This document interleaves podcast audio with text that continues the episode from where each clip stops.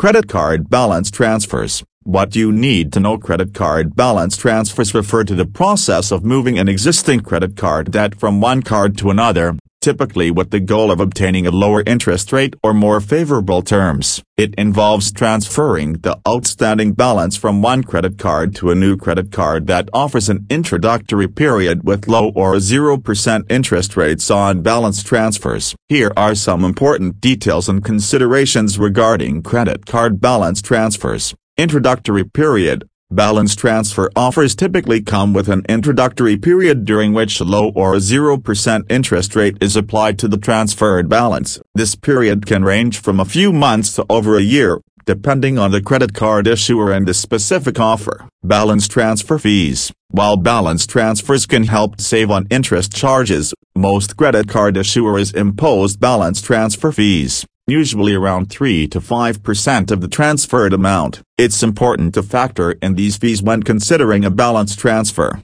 as they can affect the overall cost savings. Eligibility and creditworthiness. To qualify for a balance transfer, you generally need a good credit score. Credit card issuers will assess your creditworthiness and determine if you meet their criteria. They may consider factors such as your credit score, income, existing debts. Credit limit The credit limit on the new card may not be sufficient to accommodate the full amount of the balance you want to transfer. Make sure to check the credit limit offered on the new card and ensure it meets your needs. Transferring only a portion of the balance is also an option. Time limit for transfers Balance transfers must typically be initiated within a specific time frame after opening the new credit card account to qualify for the promotional interest rate. This time frame varies among credit card issuers, so it's crucial to review the terms and conditions. New purchases and interest rates. The low or 0% interest rate on balance transfers usually applies only to the transferred balance. New purchases made on the card may attract a different interest rate,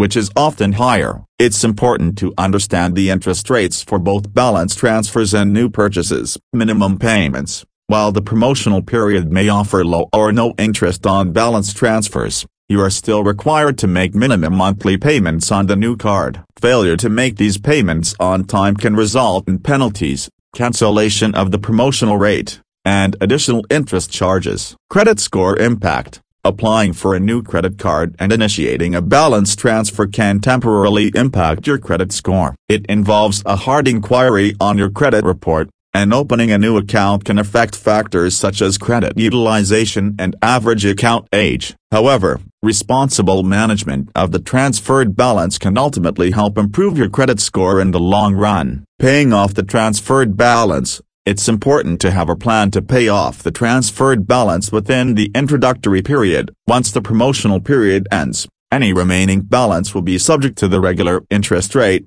which can be significantly higher. Create repayment strategy to avoid accumulating more debt.